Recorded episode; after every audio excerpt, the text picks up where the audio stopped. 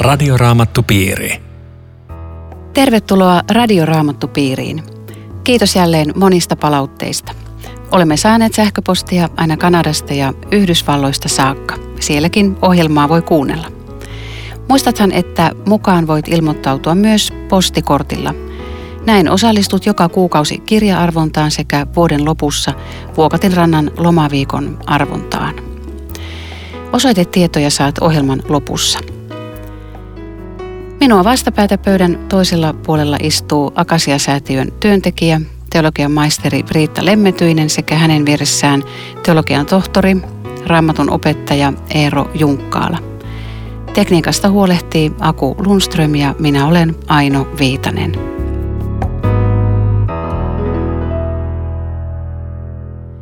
Tänään jatkamme Johanneksen evankelmin luvusta kahdeksan. Tämä luku alkaa tilanteesta, jossa aviorikoksesta kiinni saatua naista odottaa varma kivityskuolema. Voimakkaat väittelyt fariseusten kanssa saavat kansan kysymään, kuka Jeesus oikein on. Onko hän Jumalan poika vai samarialainen, jossa on paha henki? Tämä tilanne alkaa aika rajusti tässä. Mitäs kaikkea tässä tapahtuu? Tässä on aviorikoksesta tavattu nainen. Ja lainopettajat ja fariseukset raahaa sen aika väkivaltaisesti varmaan tuohon paikalle ja asettaa sen siihen sitten Jeesuksen eteen, että katoppas tätä. Tämä on viimeisen päälle mietitty juoni. Ja voi vaan miettiä, että kuinka monesta avaimenreijästä on tirkistelty, että tämä on saatu aikaiseksi. Ja se juoni menee näin, että se on vastakkain Mooses ja Jeesus. Ja lainopettajat on aivan varma, että tämä ottelu päättyy heille 1-0. Koska Jeesus pannaan tämmöiseen vastakkainasetteluun, että jos et sä nyt hyväksy kivitystä, kun on kerran aviorikoksesta kyse, niin sä vastustat Moosesta ja Jumalan lakia. Mutta sit voi jäädä miettimään, missä sun armon oppi on. Jos sä taas armahdat, me voidaan vakavasti miettiä, että missä sun Jumalan lain kunnioitus on. Ja nyt haetaan vastausta. Joo, tämä on aika dramaattinen kertomus juuri tämän takia. Ja siinä nainen tuodaan aviorikoksesta kiinni otettuna ja, ja tässä heräsi myöskin kysymys, että missä mies on. Aivan. Mutta näin se kai use, aika usein on, että nainen otetaan helpommin kiinni kuin mies tämmöisissä asioissa.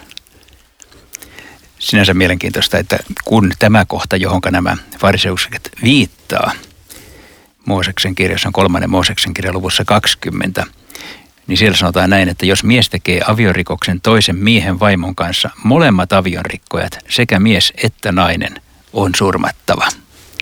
Että olisi pitänyt kuskata mies samalle pihalle, mutta ei näy missään, se pääsi karkuun. Niin, joo. Eikö tämä aika kova rangaistus, kivitys, kuolema? Jos ajatellaan, että nykyään jossain päin maailmaa vielä on kuolemanrangaistus voimassa, niin se tehdään semmoisella myrkkyruiskeilla tuohon käsivarteen ja, ja sitten hengitys lamaantuu ja sydän pysähtyy, mutta että, että tässä lentelee kivet. Se on tosi kova ja se on ollut siis muinaisessa maailmassa juuri yksi, kun niillä ei ole ruiskeita ollut. Niiden piti, piti jollain muulla tavalla se hoitaa. Kivitystuomioitahan ladellaan vanhassa testamentissa aika monesta synnistä – mutta kaikki ne on tietenkin kovia syntejä. Ilmeisesti niitä ei ole hirveän pan, paljon pantu käytäntöön, mutta on jonkin verranhan meillä Uudessa testamentissakin Stefanuksen kivittämiskertomus, että, että toki on pantukin. Mutta siis se, itse se säädös jo kertoo, että tässä on äärimmäisen vakavasta asiasta kysymys, että avioliitto on niin pyhä, että sitä ei mistään hinnasta koskaan pitäisi rikkoa. Et siinä on Jumalan tahto, että yksi purkamaton avioliitto pitäisi olla. Sittenhän ihmisten elämässä niitä haaksirikkoja tulee, mutta, mutta tällaiset syrjähypyt raamattu yksiselitteisesti kyllä tuomitsee. Ihan totta. Pyhästä Jumalasta tämä kertoo tämä, tämä lain tuomio. Tosin se samalla sitten vie jokaista meitä tämän Jeesuksen luo, joka, joka tässäkin joutuu vastakkain sen ihmisen kanssa, joka, jolla tältä osin oli ei niin hyvää kerrottavaa.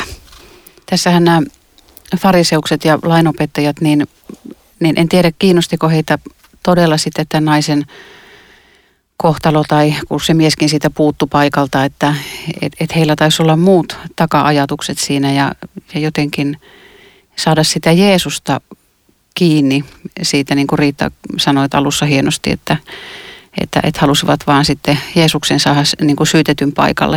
Mutta Jeesus toimii aika, aika erikoisesti – hän ilmeisesti ei muualla ra- raamatussa kirjoita mitään, mutta nyt hän alkaa sitten tämän kirjoittajan uran. Ja, mutta mitäs hän mahtaa sitten kirjoitella, Eero? Sitä on raamatun tutkijat aika paljon miettinyt ja meillä ei ole siis varmaa vastausta. Se sanotaan jopa kahteen kertaan, että se ikään kuin se olisi tärkeä asia, mutta se jää meille kyllä salaisuudeksi. Joitain arvailuja on esitetty ja minusta paras voisi olla sellainen, joka liittyisi vanhan testamentin erääseen jakeeseen. Nimittäin Jeremian kirjan luvussa 17 ja 13 sanotaan, jotka luopuvat sinusta, häviävät kuin tomuun kirjoitetut nimet. Vanhan käännöksen mukaan se menee, että ne kirjoitetaan tomuun. Eli siellä jotain kirjoitetaan hiekkaan. Ja mitä se on siis tämä luopumus. Nyt voisi olla niin, että Jeesus kumartui ja kirjoitti ehkä vaikkapa tämän, että aviorikoksesta seuraa kivitystuomio. Siis osoitti tämän naisen syylliseksi. No sitten kun nämä miehet siinä seisoo ympärillä ja kivekäsissä, niin joku Jeesus on sanonut, että se, joka teistä on tehnyt syntiä, heittäköön ensimmäisen kiven, se kumartuu uudestaan, niin se saattoi olla, että se vaikka kirjoittaa näitä miesten syntejä että tällä tavalla olisi voinut osoittaa kaikki syyllisiksi ihan vaan tuosta noin vähän luettelemalla pientä syntilistaa siinä hiekassa. Mutta mun tulee heti mieleen tuosta semmoinen mielikuva, että, että kun se on hiekassa se syytös ja kun tuuli tulee, niin se puhaltaa sen pois eikä sen hiekassa lue enää mitään. Toi ja, on aika hyvä. Ja sitten Jeesus sanookin, että, että missä ne on ne kaikki, että eikö kukaan tuominnut sua? Toi on aika hyvä, mä en ole koskaan tuota ajatellut. Joo. Että, että siinä, siinä on niin ikään kuin jo heti samalla viesti siitä, että anteeksiantamus kyllä pyyhkii ne kohta poiskin, kun anteeksiantamuksen varaan mennään. Siihen tämä kertomus päättyy. Ja, ja siis tietenkin tällähän on kova sanoma ei vain siitä, että aviorikos on synti, eikä vain siitä, että nämä miehet yrittävät saada Jeesusta koukkuun, vaan siitä, että kaikki on syntisiä. Yllätys, yllätys, tuli kirjallinen vastaus mm. joka jää arvotuksessa, mutta samalla tietenkin ne sai aikaa, ne, ne syyttäjät miettii omaa suhdetta tähän. Että tämän varahan ei ollut yhtään laskenut, että tässä voisi jotain tämmöistä olla. Ja siinä on se, se jumaluus läsnä tuossa ihmisen pahuudessa. Tuossa aika erikoisesti se, että, että vanhimmasta päästä ne ihmiset mm. lähtee pois. Tulee mieleen siitä se, että että vanhemmat ehkä niin jo näkee sen, että mikä ihminen on, että nuoremmat ehkä vielä luulee, että kyllä tässä kyetään laki pitämään ja kyllä tässä pystytään synnittömästi elämään. Mutta sitten ne vanhat on jo niin kuin nähnyt, että okei, ei tämä ei tää vaellus nyt niin kovin kaksista ole mulla kuitenkaan ollut ja sitten ne fiksusti lähtee siitä pois. Mutta sitten samaan hengenvetoon niin ihmetyttää se Jeesuksen kommentti, että, että mene äläkä enää syntiä tee. Niin miksi teidän mielestä Jeesus antaa tämmöisen ohjeen, koska kyllähän Jeesus tiesi, että ei se nainen voi elää loppuelämäänsä tekemättä syntiä. Voiko, voiko vielä palata tuohon, mistä sä puhut, tuohon, tuohon pois lähtemiseen? Kun mä jäin miettimään sitä, että vanhemmat näyttää esimerkkiä nuoremmille, miten Jeesus jätetään, kun pitäisi olla just päinvastoin. Vanhemmat näyttää nuoremmille, missä on Jeesus ja tie Jumalan luo. Se on, se on se traagisuus tässä. Ja se poislähtö, se, se puhuttelee mua vahvasti, koska tota, se on tavallaan synnin tunnustus myöskin, vaikkei sanaakaan sanota. Joku sanoi tällä lailla, että kun Kristus tulee ihmistä lähelle ja ihminen lähtee pois, niin Jumala pilaa hänen ilonsa maailmassa ja maailma pilaa hänen ilonsa Jumalassa. Se on niin kuin onnetonta. Mutta sitten tulee tämä tää ihmeellinen Jeesuksen vastaus tälle naiselle? Niin. Mitä sä Eero ajattelet? No siis ainakin mulle tulee semmoinen mieleen, että tätä kertomusta joskus käytetään siinä merkityksessä, että sanotaan, että, että Jeesus sanoo vaan, että en minäkään sinua tuomitse, piste.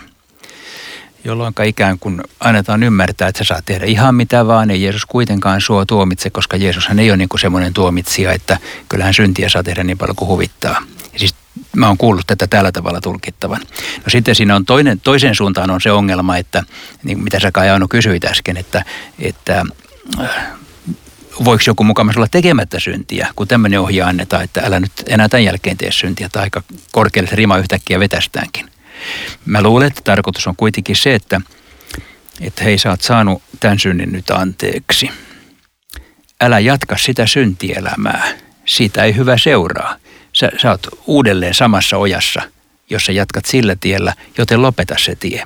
Tämä on varmaan se ykkösviesti, vai joo. mitä sä ajattelet? Nä, näin mä ajattelen, että kun meillä tuomioita jaetaan usein tyyliin, se pääsi ehdonalaiseen, niin helposti tämä on just ajateltu näin, että, että ehto on, ettei tämmöistä enää tapahdu mitään syntiä sun elämässä, mutta siitä ei todella ole kyse, vaan säilytä se armo, se varjelee sinua synniltä. Ja sitten toisaalta mä ajattelin, että olisiko tässä hienolla lailla myöskin esillä tämä jumalattoman vanhurskauttaminen. Että ei mitään, mikä, millä ihminen ansaitsi siis tällaisen lopputuloksen. Ja, ja niin tässä käy. Kyllä. Ja sitten vie, vielä siis toi, että Jeesus sanoo, joka teistä on synnitön. Niin sehän on nyt kaikille meille kova teksti, että mm mietis, ootko synnitön, siis sellaista ei löydy, ei, ei radiokuuntelijoiden eikä, eikä radiossa puhujien joukosta, että me ollaan kaikki niin kuin samalla viivalla. Et jo, jossain, jollain mittarilla mitattuna aviorikos ei ole parempi eikä pahempi synti kuin mikä muukaan. Tietenkin se ihmisten silmissä on ja seurauksiltaan kenties, mutta, mutta jossain mielessä siis Jumalan edessä jokainen synti on kadottava synti ja jos et sä saa anteeksi, jos ei Jeesus sua siitä pelasta, niin sä oot hukassa. Joo, tämä tavallaan niin semmoinen hiljainen kysymys kyllä jokaiselle, kun meillä on helposti semmoinen asenne, että kun me tuomitaan toinen, joku kivi on jossakin aina, aina tiukan paikan tullen. Semmoiset silmät meillä on. Ja tämä on jotenkin tämmöinen vähän niin kuin isä meidän rukouksen havainnollinen esimerkki. Anna meille meidän syntimme anteeksi, niin kuin mekin annamme niille, jotka ovat meitä vastaan rikkoneet. Joku on sanonut joskus, että, että onpa se kivi iso tai pieni, niin kyllä se kuitenkin pohjaan painuu. Aivan. Että, että siinä mielessä ei voi verrata niitä syntejä. Ei. Joo, kova teksti sekä synnistä että armosta. Tämä on Radioraamattu Piiri. Ohjelman tarjoaa Suomen raamattuopisto. www.radioraamattupiiri.fi Nainen sai yllättävän armon ja todella uuden elämän. Ehkä hän oli varma siitä, että tästä ei hengissä selvitä ja, ja sitten hän saakin uuden alun mahdollisuuden. En tiedä, oliko se sitten ärsyttämässä näitä fariseuksia, mutta, mutta jatkossa alkaa aika kiivas väittely siellä ja, ja, ja Jeesus keskustelee fariseusten kanssa aika, aika tuota vahvasti siinä hän sitten sanoo, että joka seuraa minua, ei kulje pimeässä. Hänellä on elämän valo. Mitä sulla Riitta tulee mieleen tästä? Niin sehän alkaa tämmöisellä mahtavalla lauseella, minä olen maailman valo. Että näinhän voisi joku lamppuliikekin mainostaa itseänsä, mutta, mutta tässä on semmoinen pimeys taustalla, johon, johon tästä, tämä valo loistaa, johon ei mikään sähköliike omista ratkaisua ja se on se pimeys, joka ihmisellä on, kun hänellä ei ole Jumala yhteyttä. Ja tähän pimeään on olemassa vain yksi valo ja se on Jeesus, minä. Ja mikä sitten on, mitä se voisi tarkoittaa, että ei kulje pimeässä, vaan hänellä on elämän valo. En mä tiedä, oliko mä oikeassa, mutta mulle tuli tämmöinen ajatus, että valaisisiko se elämää sille, että ihminen Jeesus valon myötä oppii ymmärtämään, mistä minä tulen. Mä olen luotu, mihin minä menen. Mulla on kotiosoite elämän jälkeen. Ja kaikki tämmöiset suuret elämän kysymykset saa valoa. Varmaan. Jos ajatellaan pienempiä elämän kysymyksiä, niin pimeässä näkee polun, kun on valo päällä, Ne. että se niin kuin johtaa tien oikeaan suuntaan. Mutta mulle tuli tästä mieleen itse asiassa just nyt, kun me tässä puhuttiin, mä sitä etukäteen edes miettinyt, että tämä minä olen maailman valo voisi liittyä siihen, mitä Paavali sanoo toisessa korintolaiskirjeessä luvussa neljä, että Jumala, joka sanoi tulkoon pimeyteen valo, valaisi itse meidän sydämemme näin Jumalan kirkkaus, joka säteilee Kristuksen kasvoista, opitaan tuntemaan. Ja tämä puolestaan liittyy luomiskertomukseen. Kun Jumala sanoi, tulkoon valo. Ja Paavali tulkitsee sen valon Kristukseksi. Aivan. Eli hän on niin kuin maailman valo jo sieltä maailman ensimmäisiltä lehdiltä, maailman historian ensimmäiseltä aukeamalta. Hän on maailman valo, joka valaisee tämän maailman. Ja sitten mulle tulee mieleen, kun sä tuota sanot, että eikö, eikö raamatu pääty niin, että uusi Jerusalem kaupunki, jossa ei tarvita aurinkoa eikä kuuta, koska karitsa Niin. on se valo ja siinä Niin. valossa kansat vaeltavat. Tässä on aika huikea linja, siis, Joo, siis joo. Genesiksestä ilmestyskirjaan sama valo loistaa. Ja sitten meillekin on annettu pieni osa tästä, te olette maailman valo yhteydessä tähän valoon. Rikas Ai, käsite. Mutta, mutta aika pieniä tuikkuja me siis Kyllä. kuitenkin. No, tämä Jeesuksen hyvyys tuntuu ärsyttävän fariseuksia kovasti ja, ja, ja siinä halutaan sitten väitellä ja, ja kovasti rynkyttää. Siinä tota, jakeessa 19 taas kysellä, että no missä se sun isä on. Ja Jeesus vastaa sitten, että te ette tunne minua ettekä isääni. Jos tuntisitte minut, tuntisitte myös isääni. Mitä sun tulee Eero mieleen tästä? Aika usein ihmiset sanoo, että kyllähän minä Jumalaan uskon, mutta mitä sillä Jeesuksella tehdään? Ja mun mielestä tässä on vastaus. Jos tunnet Jumalan, mutta et Jeesusta, et vielä tunne Jumalaa. Eli Jumala voidaan tuntea vain Jeesuksen kautta. Tässä on jopa, jos mennään ihan maailmanlaajoihin sfääreihin, niin, niin keskustellaan siitä, että onko muslimien Allah ja meidän Jumalamme sama Jumala, koska on kuitenkin kaksi monoteistista uskontoa. Niin siihen kyllä minusta on oikea vastaus sanoa, että islamin Allah ei ole Jeesuksen Kristuksen isä. Joo. Että kyllä Jeesuksen kautta tie Jumalan luokse menee. Joka on nähnyt pojan, on nähnyt isän. Ja sitten toisaalta se- se luo valoa myöskin Jumala-kuvaan. Kun Jeesus sanoo näin, niin, niin just meillä oli edellä kertomus tästä aviorikoksesta, miten armollinen, pyhä, suuri Jumala on ihmiselle. Se, hän on just samaa kuin mitä Jeesus tekee tässä antamalla anteeksi armahtamalla. Et kun monta kertaa ihmisellä on semmoinen hyvin ankara Jumala, joka antaa kiviä tippua taivasta ja rankaisee ja tuomitsee, niin Jumala on just Jeesuksen näköinen. Sekin on lohdullista. On, ja sekin, että ihmiseksi tullut Jumala ja niin kuin meidän osaamme asettunut Jumala on kuitenkin ihan eri asia kuin jossain taivaassa oleva suuri Jumala, että, että juuri Jeesuksessa hänet on tässä mielessä helpompikin löytää ja ymmärtää kuin, kuin vain Joo. isänä. Ja kaikkiin muihin maailman uskontoihin verrattuna se, se helmi on meillä se, että kristinuskossa, että, että se pelastus on meidän ulkopuolella. Että ei tarvi kiivetä niitä tikapuita ja yrittää täyttää niitä käskyjä, vaan, vaan se on tehty, tehty meille valmiiksi. Jeesus puhuu aika arvotuksellisia taas ja juutalaiset kummastelee, että, että meinaako Jeesus tappaa itsensä, kun Jeesus puhuu, että minä menen pois ja te etsitte minua, mutta kuolette synteihin. Minne minä menen sinne, te ette pääse. Ja, ja sitten kun ne kummastelee, että, että mi- mitä tämä on, niin, niin tuossa jakeessa 24 Jeesus sanoo, että ellette usko, että minä olen se, joka olen, te kuolette synteihinne. Mihin tämä minä olen se, joka olen, mihin se viittaa? Sehän voisi ihan noin pinnallisesti sanottuna olla vai tätä, että teidän täytyy uskoa se, ku- kuka mä olen. Siis teidän täytyy uskoa minut mm, Jumalan pojaksi. Mutta siinä on tietenkin vielä syvempi viittaus, koska täsmälleen tämä lause, minä olen se, joka minä olen, on Jumalan itsensä ilmoittama nimi, joka on kirjoitettu toisen Mooseksen kirjan kolmanteen lukuun. Mä voisin oikeastaan lukea siitä ton jakeen 14, jossa siis Mooses oli juuri kysynyt Jumalalta tämän nimeä. Jumala sanoi Moosekselle, minä olen se, joka olen. Ja hän sanoi vielä, näin sinun tulee sanoa israelilaisille, minä olen on lähettänyt minun teidän luokseen. Tämmöinen niin kuin vähän salaperäinen, mm. joka ei ilmoita mitään ominaisuuksia eikä, eikä muuta, vaan yksinkertaisesti tänne majesteetillinen minä olen se, joka minä olen. Ja tähän liittyy oikeastaan Jeesuksen nämä muutkin minä olen lausumat, sillä aina se minä olen maailman valo, minä olen elämän leipä, niin siinä on aina alussa tämä Jumalan itseilmoitus ja, ja sen takia niin kuin kansa on hämillä, että ei kai se nyt Jumalasta rupea puhumaan niin kuin ittenänsä, että hän olisi Jumala, mutta siitä juuri on kysymys.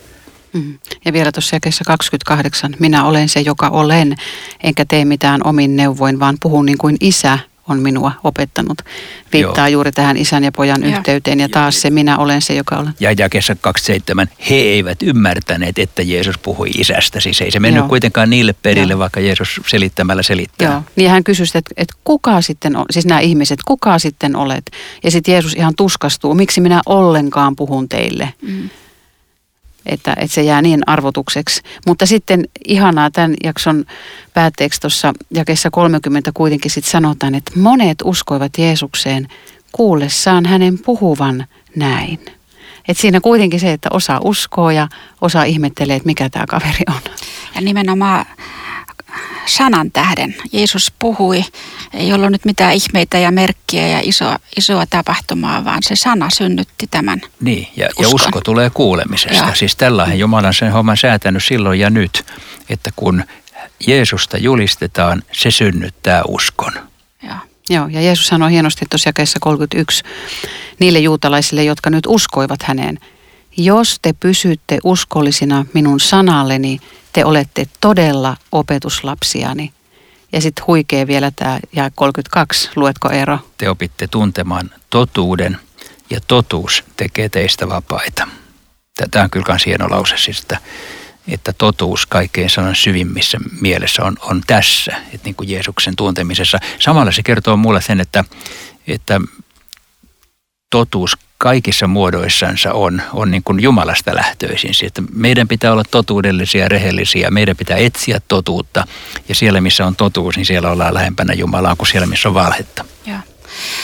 Totuus, ähm, se on varmaan nimenomaan totuutta Jumalasta, josta Jeesus kertoo ja, ja opetus hänestä. Hän on armollinen ja sitten se on samalla totuus minusta. Mm. Mä olen syntinen ja paha ja mä tarvitsen tätä armahdusta, josta nytkin on kyse. Mm. Ei tarvitse käydä enemmästä. Sehän kuolla. jatkuu jakessa 34. Ja. Jokainen, joka tekee syntiä, on synnin orja. Et mm. siinä, siinä ei ole totuutta eikä vapautta. Ja taas 36. Joo, jos hyvä. poika vapauttaa teidät, te olette todella vapaita. Joo. No sitten tässä puhutaan Abrahamin lapsista nämä väittelijät nyt, nyt sitten haluaa niin kuin vedota jollain tavalla, että heillä on jotain, mitä, mitä Jeesus ei ymmärrä, että me emme ole porton poikia. En tiedä, viitataanko siinä tähän aviorikoksesta kiinni saatuun naiseen. He haluaa kumminkin jollain tavalla osoittaa, että, että he on Abrahamin lapsia. Mitä tämä kaikki tarkoittaa? Mulle tulee mieleen semmoinen lause englantilaiselta Louisilta, kun hän sanoi, että me kaikki polveudumme Lordi Aadamista tai Lady Eevasta. Ja viittasi siinä perisyntiin. Ja, ja nyt nämä, nämä kirjanoppineet sanoivat, että me ollaan Abrahamin jälkeläisiä. Me, meillä on vaan tämä Lordi, josta me ollaan peräisin, mutta ei meillä ole enää tätä Aadamia. Eli me ollaan tämän, tämän suuren patriarkan hengellistä jälkikasvua. Ja eikä meillä ole näitä syntiä ja tätä orjuutta, mistä sä Jeesus nyt puhut. Olisiko se joku tämmöinen veto? Niin ne, ne varmaan tietenkin laskee tämä Abrahamin jälkeläisyyden noin niin kuin geneettisessä mielessä, että me ollaan juutalaisia ja sehän riittää meille pelastukseksi. Ja Jeesus taas sanoo, että joo joo, kyllä te voitte niin kuin silleen olla, mutta ette te oikeasti usko, että, että oikeita Abrahamin lapsia on ne, jotka uskovat. Ja tämähän on sitten Uudessa testamentissa myöhemminkin, että todellisia israelilaisia ovat ne, jotka uskovat, siis sanan syvimmässä merkityksessä Jumalan kanssa kuuluu vain siihen Abrahamin lapseuteen. Mutta voisiko tässä keskustelussa olla vähän siitäkin kyse, että, että sana käy kohti kyllä, kyllä heitäkin, mutta, mutta se on tavallaan hyvä tapa torjua viedään se keskustelu nyt sinne Abrahamiin ja tähän juutalaisuuteen, että me ei tarvita tätä kaikkea, mitä sä kerrot, että, että tuntuu vähän niin kuin, että mulla on oireita, että mä voisin olla syntinen minäkin, mutta sitten... Mutta voisiko se siis nykyään olla vaikka tämmöinen, että joo, mähän kuulun kirkkoon. Joo. Tai onhan mä kastettu tai mm. onhan mä käynyt rippikoulun. Että mun ei tarvitse ikään kuin ottaa kantaa siitä, onko mä Jeesuksen ottanut vastaan. Joo, joo. Mutta Jeesus aika aika terävästi sitten, sitten puhuu niin vaikeita, että, että nämä, nämä kerta kaikkiaan niin kuin tahallaan antaa näiden loukkaantua siihen heidän omaan mahdottomuuteensa, että, että hän sanoo, että mä oon ollut jo olemassa ennen kuin Abraham on ollut. Että hän lähtee sitten niin kuin överiksi vetämään taas, että hän Joo. vastaa siihen heidän, heidän asenteeseen niin kuin jotenkin vähän samalla mitalla, mutta, mutta viisaasti. Mutta on aika mielenkiintoinen tuo jää 58, että että miten ajattelette siitä. Jeesus vastasi totisesti, totisesti jo ennen kuin Abraham syntyi, minä olin. Joo, jo vielä kaiken lisäksi siinä lukee alkutekstissä, että minä olen, joka on kieliopillisesti ihan pähkähullua. Että ei sillä voi sanoa, että ennen kuin Abraham syntyi, minä olen, mutta niin siinä lukee. Ja se on siis ihan tarkoituksellinen provokaatio Jeesukselta, että ensinnäkin se minä olen on koko ajan se sama minä olen, joka toistuu tässä pitkin matkaa, että minä olen Jumala. Mutta samalla se kertoo siis sen viesti, josta me kai ekan luvun yhteydessä puhuttiin, että meidän uskomme mukaan Jeesus on ollut olemassa ennen kuin hän oli olemassa, eli mm. isän luona taivaassa. Ja siksi hän niin kuin, lataa tällaisia seikkoja, että kuulijat on siis vielä enemmän ymmällä, että et kai sä nyt niin vanha ole.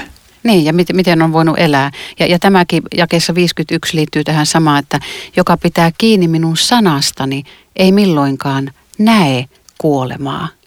Vaikka siis Abrahamkin on kuollut, mutta että, että puhutaan niin, kuin niin eri asioista ja eri tasoilla. Mutta että huikea tämä Jeesuksen avaus, että joka uskoo häneen ja, ja pitää kiinni hänen sanastaan, se elää.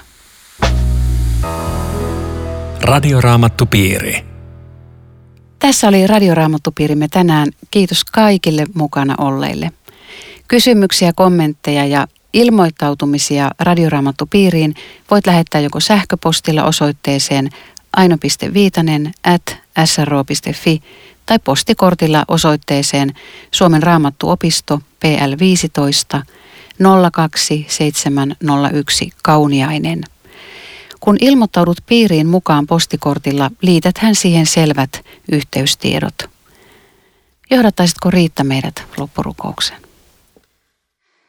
Herra Jeesus, me tahdomme tulla eteesi ja pudottaa kaikki kivet, mitä meillä on mahdollisesti ajatuksissa, sanoissa tai teoissa toisia lähimmäisiä vastaan. Anna meille anteeksi meidän armottomuutemme. Ja kiitos, että kaikesta tästä huolimatta meihin kohdistuvat armahtavat silmät. Saan elää anteeksi annosta ja sinun armostasi. Saan olla sinun läheisyydessäsi huolimatta siitä, miten omassa elämässäni on mennyt. Kiitos armosta. Amen. Radioraamattupiiri. www.radioraamattupiiri.com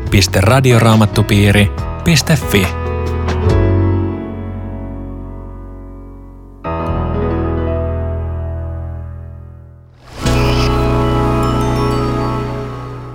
Joka viikko 60 000 ihmistä kuuntelee Suomen raamattuopiston kustantamia radio-ohjelmia, radioraamattupiiriä, avointa raamattukoulua, aamuhartauksia ja Jumalan palveluksia. Sinun rukouksesi ja tukesi mahdollistavat työn jatkumisen. Soita 0700 91 560, siis 0700 91 560. Puhelun hinta 21 euroa 69 senttiä plus paikallisverkkomaksu. Lisätietoja sro.fi. Kiitos lahjastasi.